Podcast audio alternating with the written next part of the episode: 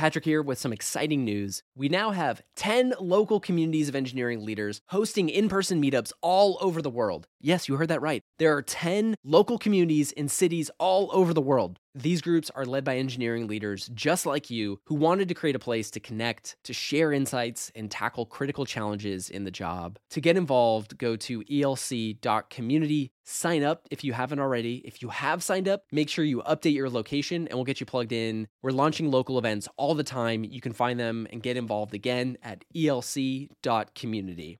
What I, what I try to focus on is what are the, what's the outcome or the benefit that I'm looking for? And you know, leaving the how as much as possible up to them. But I'm also open to being challenged.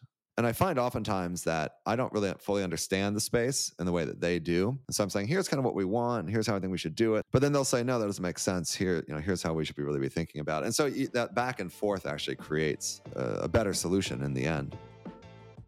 Hello and welcome to the Engineering Leadership Podcast brought to you by ELC, the engineering leadership community. I'm Jerry Li, founder of ELC. And I'm Patrick Gallagher, and we're your hosts.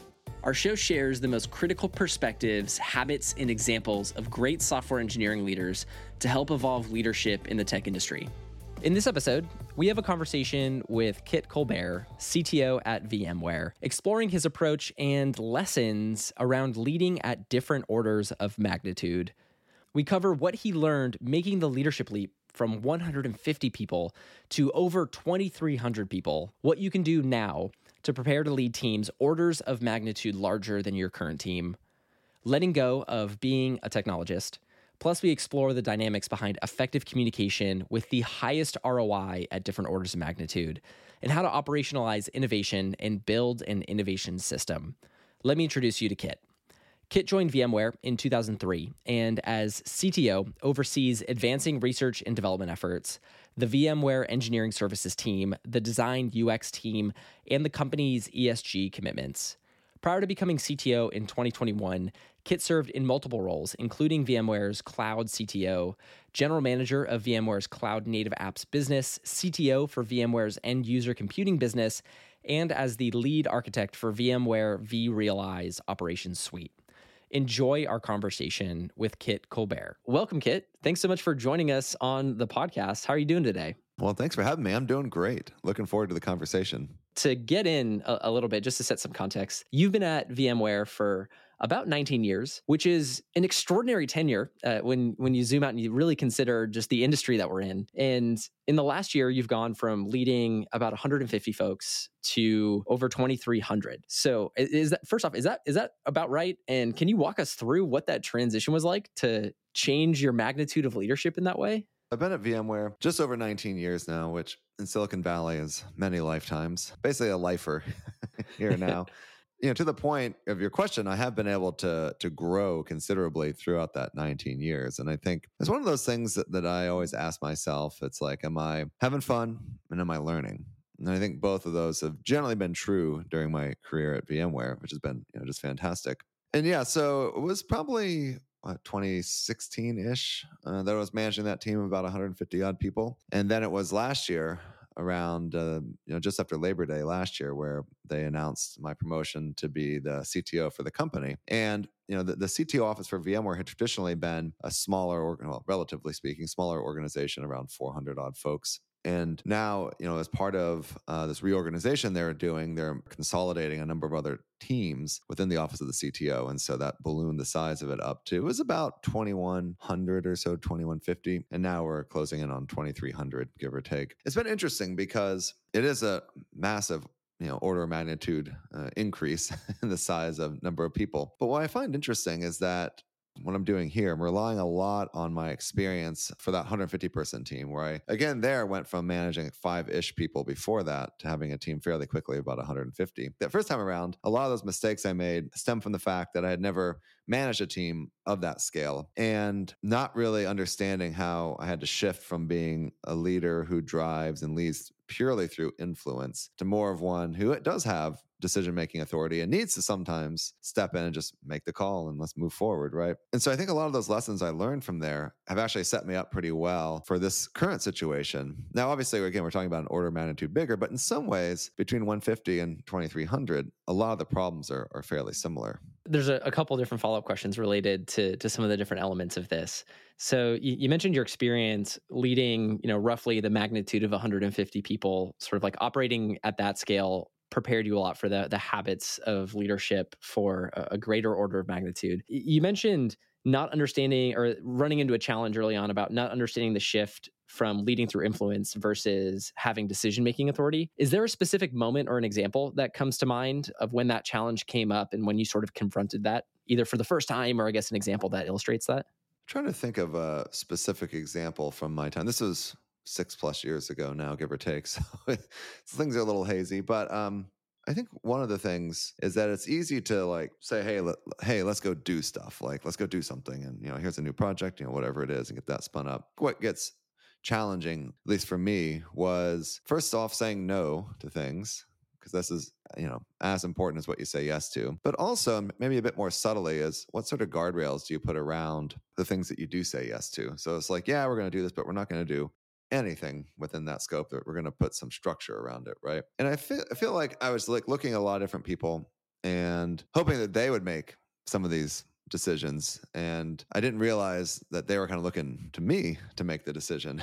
And so i think it created a lot of churn and stress within the organization. I also think that in general i was probably pushing a little bit too hard trying to do too much all at once and so there's kind of that how much stress can the system take that i wasn't being very thoughtful about and so, you know, that's one of the, the, the, important leadership lessons I learned there was first, people are looking at me to make a decision. So I got to just go and make it. And, you know, and by the way, I think one of the challenges for me personally is that I really like to, I don't know what the term would be, um, make people happy, I guess. And so it's like yep, it's I like tough to for me to yeah, it's tough for me to disappoint people. And oftentimes saying no or putting restrictions or just making a decision in general, there's going to be people who are unhappy. And yeah, I, I, really make sure I try to listen to people and hear them out. But in the end, you know, you got to make a call. And so some in some ways, maybe I was avoiding that a little bit. and then secondly, I think also I didn't really understand uh, what was it. I was reading some book, and the the, the person was talking about leadership made this example of like someone like you know holding a lasso and sort of spinning it and like you as a leader in the middle and you're sitting there you're you're solid you're grounded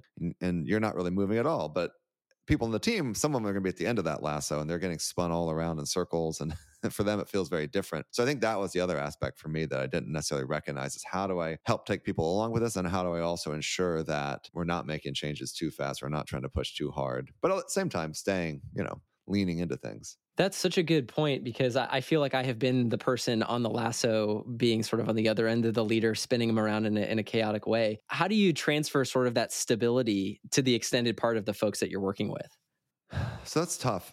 a lot of it, in my mind, comes down to communication giving people the context uh, within which to understand what we're doing, the why of it. I think once they can see that and sort of situation uh, situate themselves within it, then it helps get give more that feeling of stability. What I frequently underestimate, even to this day, is the level uh, an amount of communication that's required to actually achieve that. You can't just send out an email and expect it all to be done, right? You know, you could write a whole long dissertation on it that maybe explains it all, but not everyone's going to read that because it's too long. so it's how do you keep people engaged? How do you keep, keep their attention? And that sort of the, the general construct of managing through change is a really difficult one, but one that I found you just have to over communicate. And it feels like over communication. You're like, how can I still be explaining this? But a lot of times people, that's what people need in order to be able to move through that without feeling too much like they're at the end of the lasso there's a lot of folks in our community in terms of where they're at in terms of their career the the heads of engineering or, or say like the senior director vp of engineering who's leading maybe a mid-sized organization of about 100 to 150 folks. And for people looking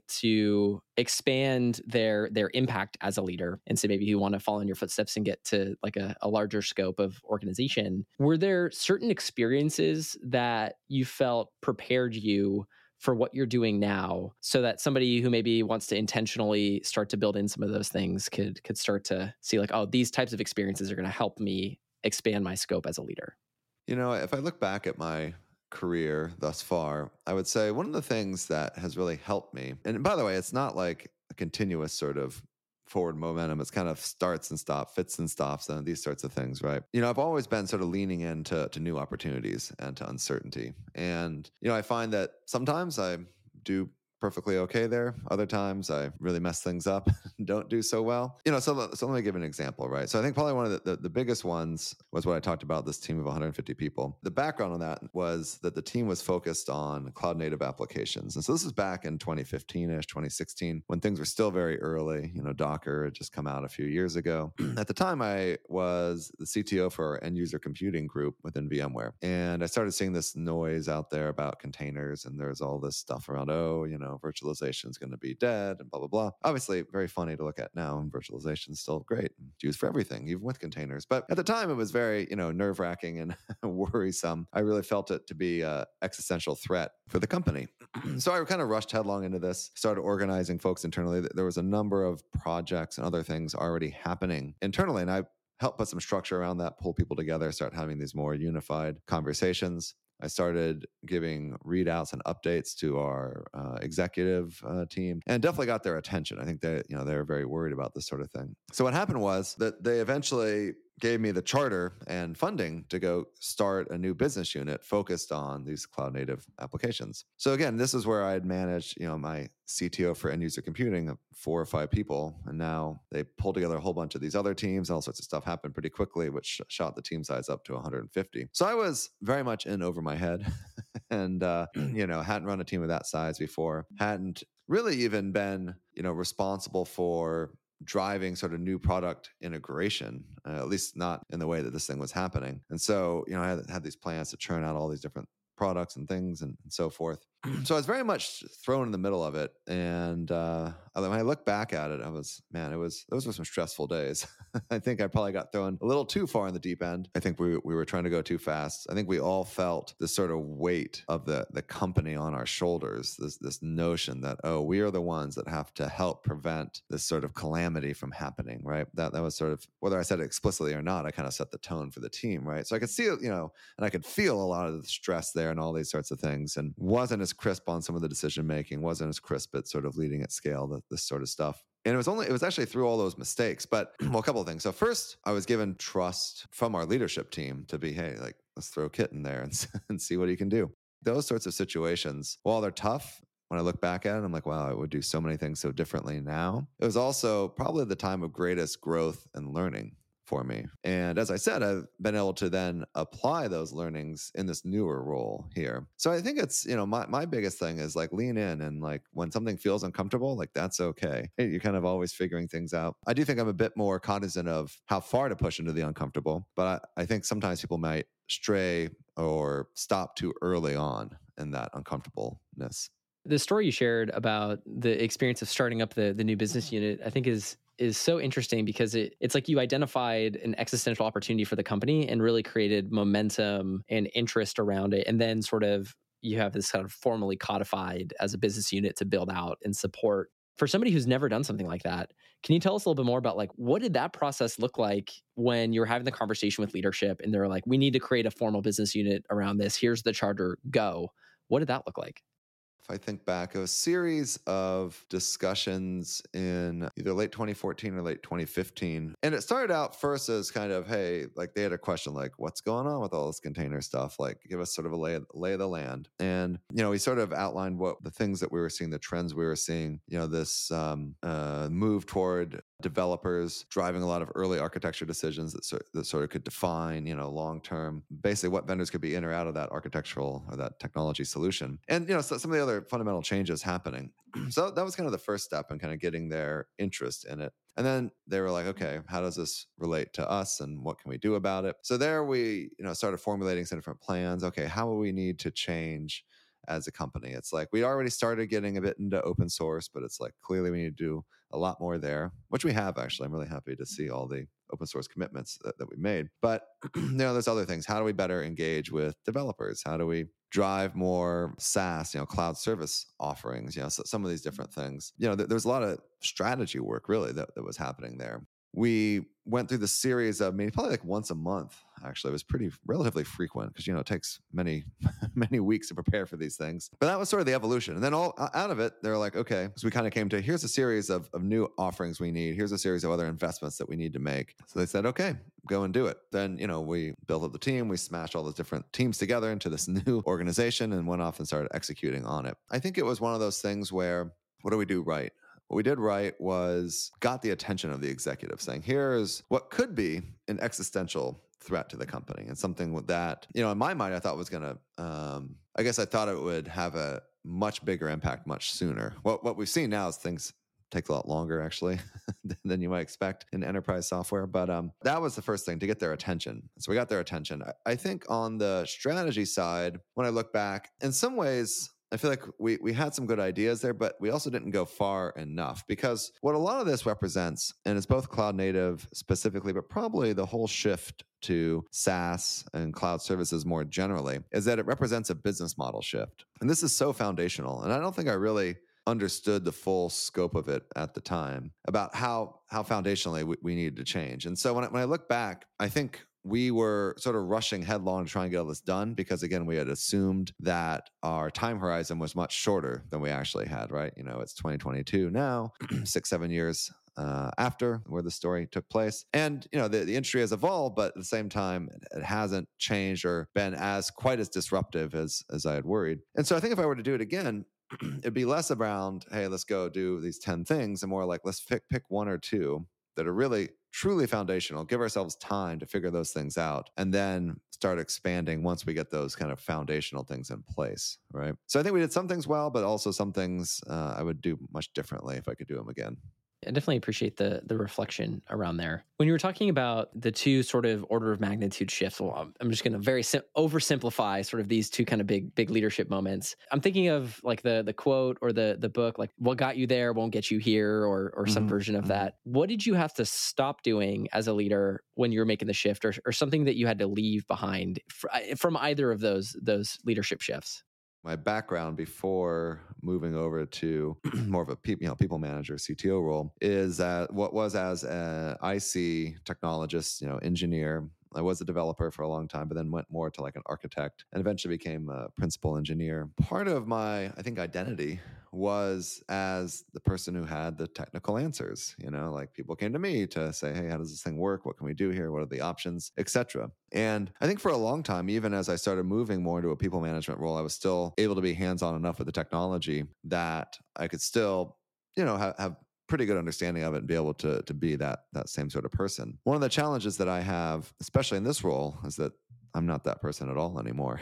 And I feel like I still want to be, but I'm just not because it's not what I can. I don't have time for it. Right? I got to focus on these other things, and so I think it's a part of letting go of what is really again a, a, uh, or was is still maybe a core part of my identity as you know an employee or, or as a person. I still consider myself a technologist but now it's like you know the cto whiteboard 5000 foot level and very much shifting to relying on others for those sorts of technical insights and so forth. And so i you know I, I think that's a really challenging one and i also have to be very careful about trying to because my brain naturally goes to these things. So, for instance, what I was going to say, try not to be the technologist because I think my brain will naturally go try to do that when we're having a technical discussion. And the reality is, I don't have as much context as I used to. And so, me jumping in and trying to solve it is not going to be usually helpful. And so, I kind of have to hold back a little bit. So that's one of the biggest challenges is kind of holding back in those areas. And I see, you know, I think this is a transition everyone goes through to your point, what got you here or got whatever, what, I don't know how they phrase it, but the things that made you strong in the past are useful, but probably aren't what define you or your success today. And I think oftentimes you do see people leaning on those things perhaps more than they should. So that's something I'm trying to be cognizant of and um, trying my best to to let go of, or at least not let color my perception or uh, execution.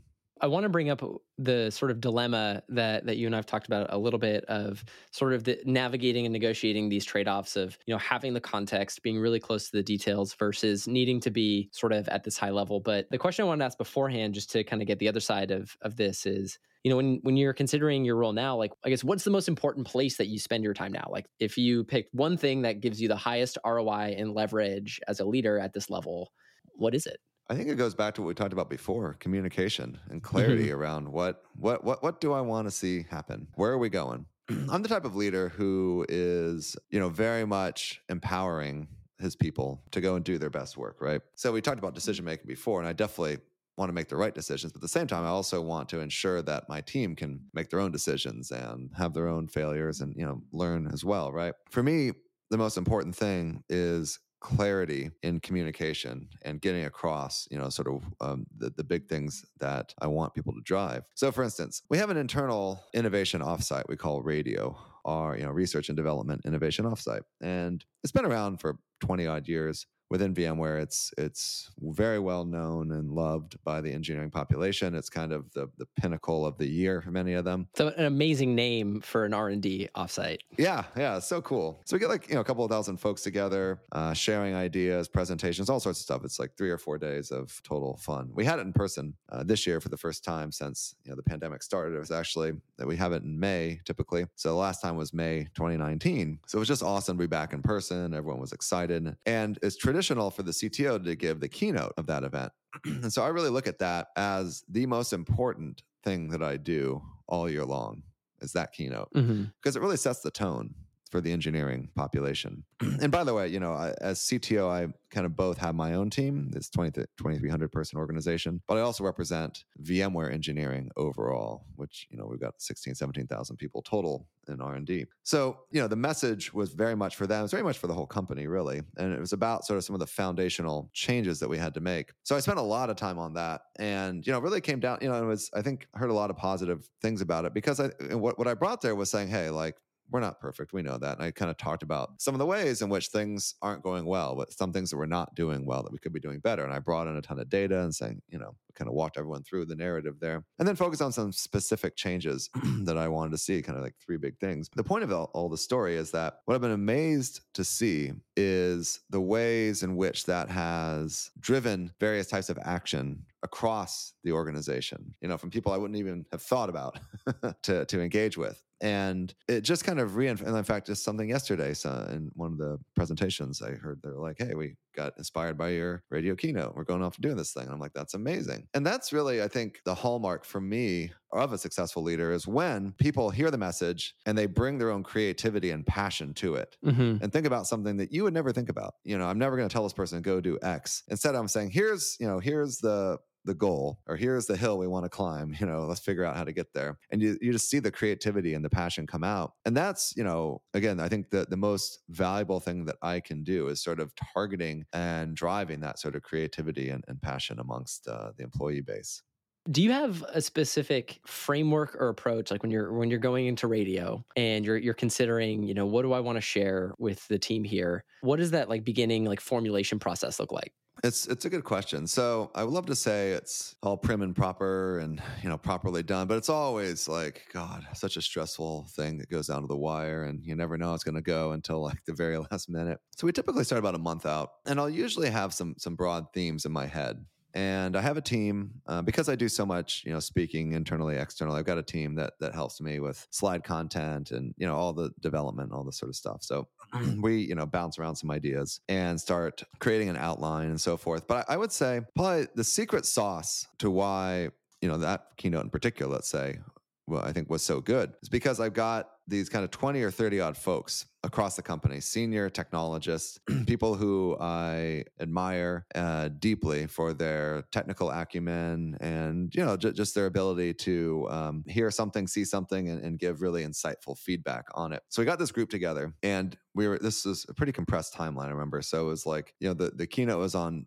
Tuesday of the week of radio, like the first day. And so this is the week before. And so we do the first dry run with them where I kind of walk through the slides and kind of tell them, you know, not like speaking it as if I was actually doing it, but kind of walking them through it. And, you know, these folks are just awesome. And they, I mean, they eviscerated it. it was a bloodbath oh god. I got off that call and i was like oh i'm so screwed. This is going to be a total failure. But they were constructive. I mean yeah they eviscerated it telling me how it was wrong but they were saying hey here's what you need to do. Do this you know there's very constructive commentary coming in. And so then you know i i was like okay screw this. So i cleared the calendar and just like sat there redid it all and uh got a new flow. And then we had another session on Friday that week, and that one went so much better with, with that same group of people. They still had a bunch of like you know much more nuanced and specific tweaks and suggestions.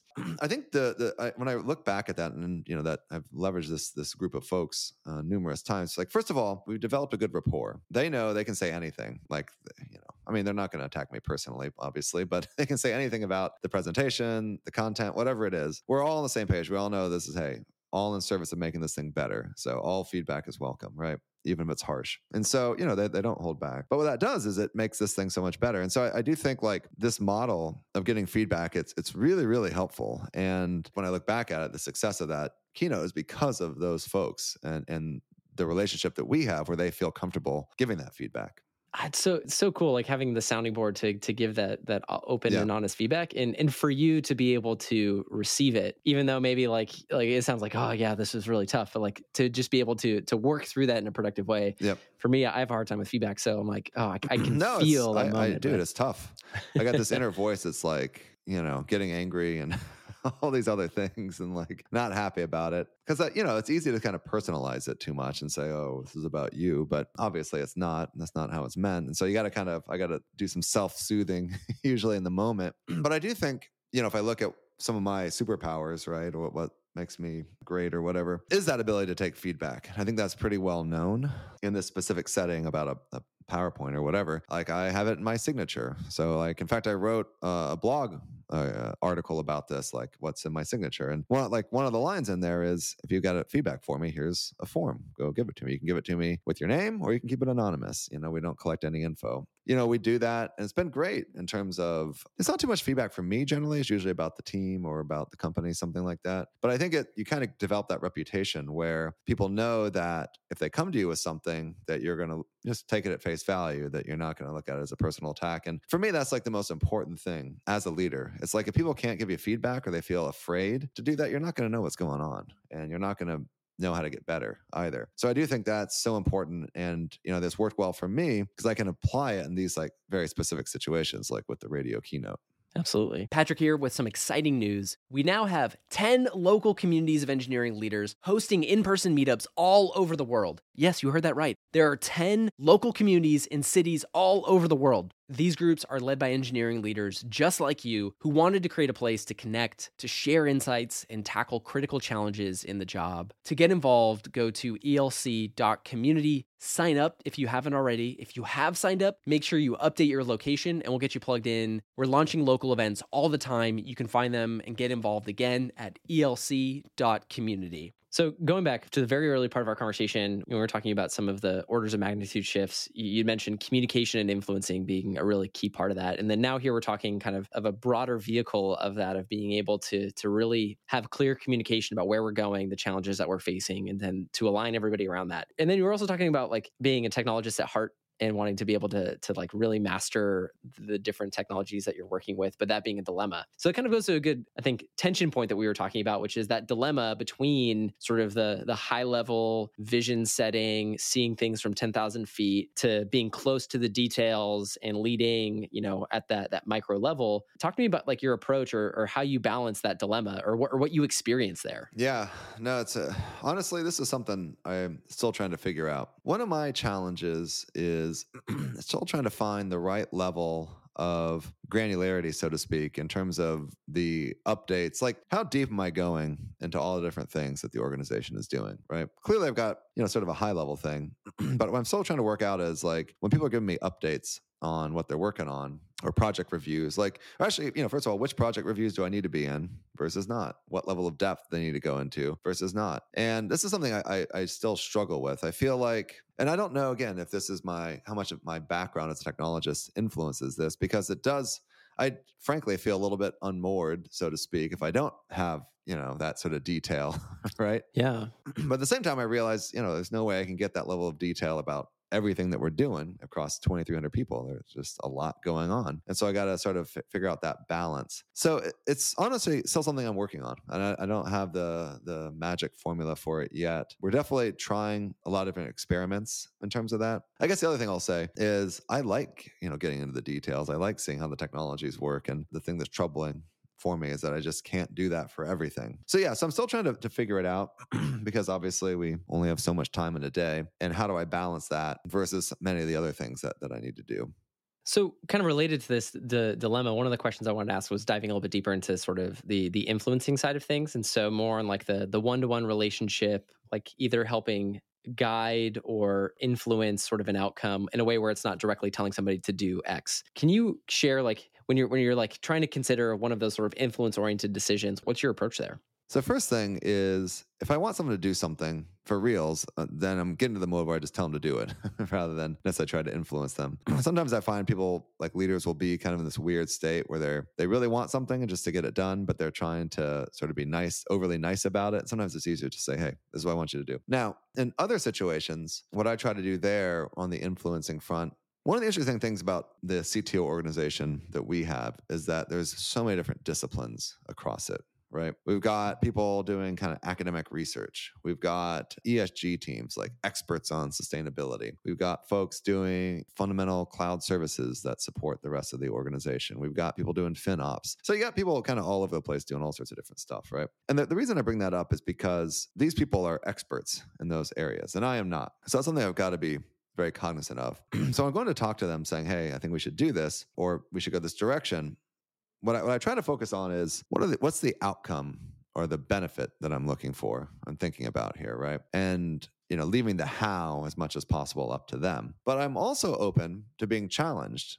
And again, this is where the feedback thing becomes so important. And I find oftentimes that I don't really fully understand the space in the way that they do. And so I'm saying, here's kind of what we want, and here's how I think we should do it. And they're like, because sometimes I naturally do that, and I try not to. But then they'll say, "No, that doesn't make sense." Here, you know, here's how we should be really be thinking about it. And so that back and forth actually creates a, a better solution in the end. Now, the, the other thing I'll say is that sometimes I'll go and tell someone something, and it's not really a misunderstanding that they just, but they just uh, disagree. They say, "No, I don't think we should do it." So then I've got to decide okay, how much of that do I leave to their discretion and how much do I sort of try to override it? And that, that's a really tough one as well. So I talked about guardrails before, and there's going to be certain guardrails um, that we're going to drive. So if, if this is a guardrail topic, I'm going to say, I'm sorry you feel differently, but we're going to do it. Right. And so again, you have to figure out how you're going to do it, but we're going to do it. If it's something that's more specific, like maybe a strategy discussion for their team or something like that, then I'm going to defer more to them and if they say no, I don't think it's a good idea, then I'll say, okay. It'd be less likely I'd override that. So I think the, the, the, but then the question becomes, what do you consider a guardrail thing versus not? And so that's something that you know I'm trying to lead the team through a bit of a change about is that hey, like it's not do anything you want, you can do a lot of what you want, but within these constructs and these some confines, right? So that's kind of how I think about it at a high level. Can you share a little bit more about what, you mean by guardrail, just to, to yeah. give give a sense of what that looks like concretely? Yeah. So, like, one of the things that we at VMware have done when you look at our organizational structure, so we got these business units, and the business units were originally created to provide autonomy and speed, mm-hmm. right? That we have these different businesses, you know, storage and network and, and core virtualization. so they need to be able to go do their own thing. So, what, what you find is that as that structure has evolved over time that each of the BUs are somewhat siloed, right? There's some interconnection, of course, but they also kind of do their own thing, make their own technology decisions and so forth. And so what that's created is this problem we have today where we have a lot of these different technologies that are out there across the BUs. Now, Octo sits at the center of that, and we're trying to drive more standardization because that's where we see like when you go into SaaS, cloud services, like this integration becomes super, super important. And so what we're trying to do is like, for instance, some of these guardrails around what can you as a business do and not do in terms terms of what services that you use. Can you build your own, or do you have to use the ones that you know we in Octo create? And so there's you know that's like an example of a guardrail. There's also other sorts of guardrails like we're talking about right now uh, within the team is, is around how do we do budget management, especially in these kind of lean times that we're in as an industry. Everyone's budget's tightening a bit. I think there's a question of how much do I allow my staff and their teams just to manage to their own budget versus how much do we sort of centralize it? And look at it as kind of a single octo budget that we that then gives us a bit more agility to move things between teams when necessary. So those are that, that would be an example of, okay. of guardrails there as well. Um, you know another guardrail that we have is around our, some of our hiring practices. So you know, we require that uh, the candidate slate have a certain set of folks, right? We have to have at least one person who identifies as a woman, at least one person who identifies as an underrepresented minority to ensure that we're get, getting the best diversity possible, right? and that's just that's a guardrail. You got to go do that. And if you don't, then you know there, there's an issue there. So you know there's some of these d- different uh, types of things. There's you know we have things around T and E, and you know there's different sorts of these things. So that's that's kind of what I mean by guardrails, and they they can be any sorts of things, company level things or team level things. I think what we're trying to do, as I mentioned, is institute a bit more sort of octo level guardrails where it makes sense. I want to go back to radio and the the the R and D event, M- mainly around your perspectives on invention versus innovation and how you think about operationalizing innovation or building out sort of the innovation system. So, was can, can you tell us a little bit about your perspective on that? Yeah, sure. This happened, this experience happened um, uh, many years ago, 2006, 2007. And it really helped crystallize my understanding of the distinction between innovation and invention because we tend to use the terms interchangeably, right? But what I sort of learned was that they're actually diametrically different, uh, complementary, obviously, but very, very different concepts invention is really about creating something new or a new use for an existing thing, or innovation is really about change. So the story goes back to when I was trying to. So I created this technology called storage vMotion. We had something called vMotion before, which could transparently migrate a running virtual machine between two different physical hosts. People loved it, it was awesome. But the only downside was that the storage had to be on a shared storage device that was connected to the two hosts. So if you wanted to change the host, you could do that without downtime or disruption to the VM.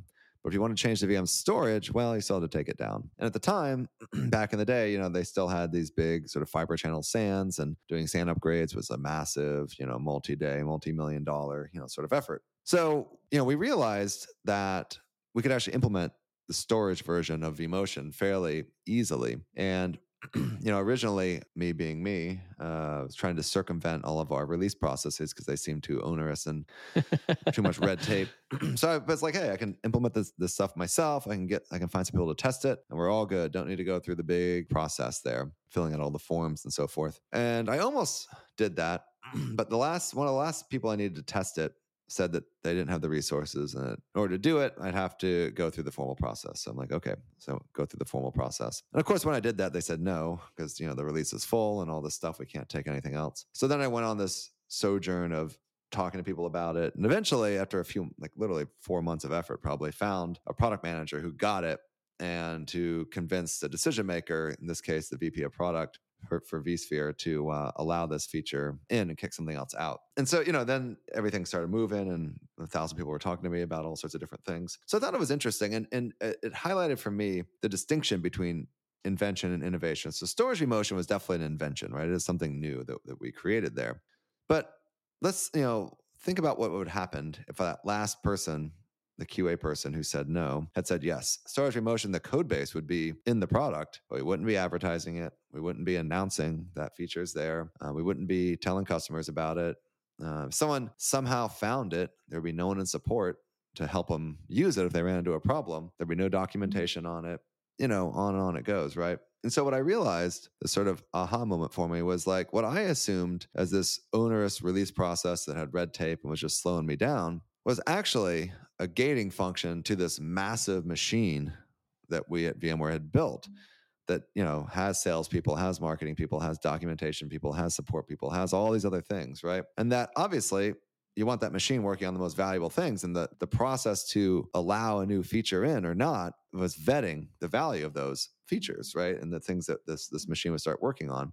And that you know to really drive innovation you've got to have all these other things. You can't just have some code sitting in a product that no one knows about. Like innovation would be customers actually leveraging this technology for some sort of business value or other value, right? But you need all these other things in order to make that happen. So that really highlighted for me the importance and distinction between innovation and just invention, and uh, has really, I think, helped clarified my thinking there. And and you know, especially now as CTO, who's in charge of innovation for VMware, that notion of staying true to the impact side of it. I think we as technologists can get caught up in cool new tech and all that. And, you know, we should. and certainly we do some advanced stuff that we don't really know what we're going to do with yet. But for us, the impact is really, really key and making sure that we're staying very tied to that impact. So, yeah, so that was a pretty transformational mindset shift for me.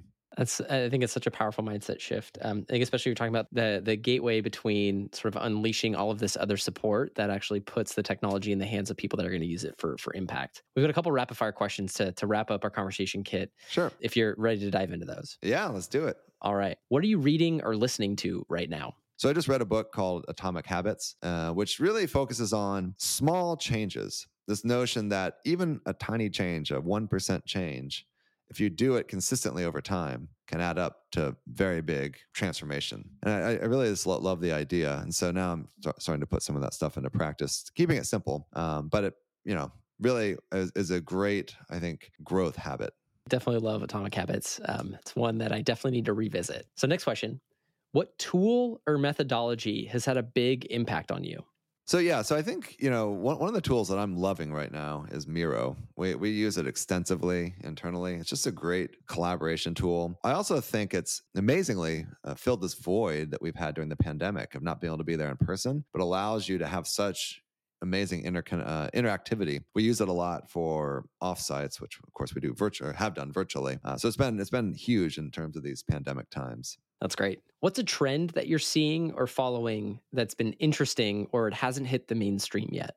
Probably the trend that I'm most interested in right now would be enterprise blockchain. Now, everyone knows about blockchain as cryptocurrency, but what we're seeing is that there's tremendous use for the blockchain technology in enterprises. Anytime you've got multiple parties involved who need shared access to a writable database, turns out blockchain's a perfect technology for that. You see it in capital markets and a stock market where you got all sorts of buyers and sellers and regulators, and everyone needs access to that database. Today, they, they make their own private copies and caches and have all this like complicated stuff. But with blockchain, you can have a shared blockchain uh, do it. You got many different uh, companies along that supply chain. You want to fi- figure out the provenance for various objects, you know, this sort of stuff. Think about housing and how many different parties are there trying to sell a house or buy a house, right? So I think this trend is kind of overshadowed by all the stuff happening on the crypto side, NFT side, etc. But in my mind, it's going to be very transformational on the enterprise side in probably three to five years time frame and will move us from you know we kind of move from monolithic to distributed applications with cloud native. And I think with blockchain, it'll enable us to move from distributed to what's called decentralized, where those distributed apps are being operated by more than one uh, customer or more than one business. Okay, two two last quick questions. What's been the most meaningful or one of the most meaningful in-person experiences either with your team, company or otherwise?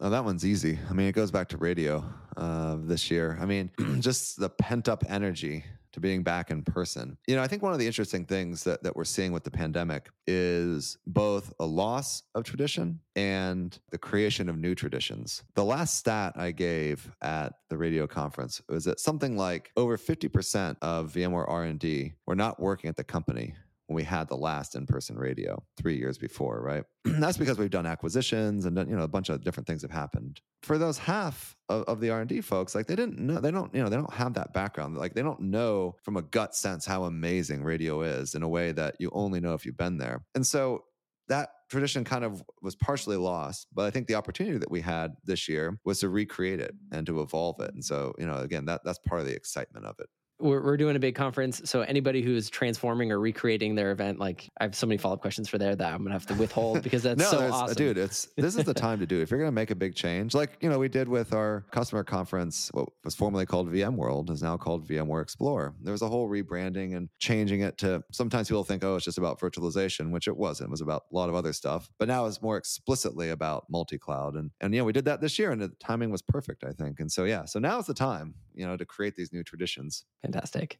So, final question, Kit, to send us off. Is there a quote or a mantra that you live by, or a quote that's really been resonating with you right now?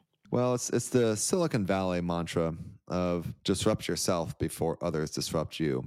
And that was actually the theme of my radio keynote, as a matter of fact. What we're seeing for the company is that over my 19 years, you know, there's so many parts about that I love, so many part, parts about our culture that I love. But at the same time, you know the world's very different than it was 20 odd years ago when the company was first founded and while some of those cultural aspects have served us well some of them are also now holding us back and so part of the call in that radio keynote was to say hey here are the things that we need to change culturally as well and you know we've got to do it ourselves because if we don't then the industry will do it for us over time, right? So I think that was the big call to action. And uh, so that notion of disrupting yourself and transforming yourself is really core to, to what we're th- focused on right now a great way to to close us off. Kit, thank you for sort of serving as this this lighthouse spotlight, helping us understand the different worlds of magnitude of leadership and the honest reflection around communication and influencing and the different ways that you've learned and grown along the way. Thank you so much.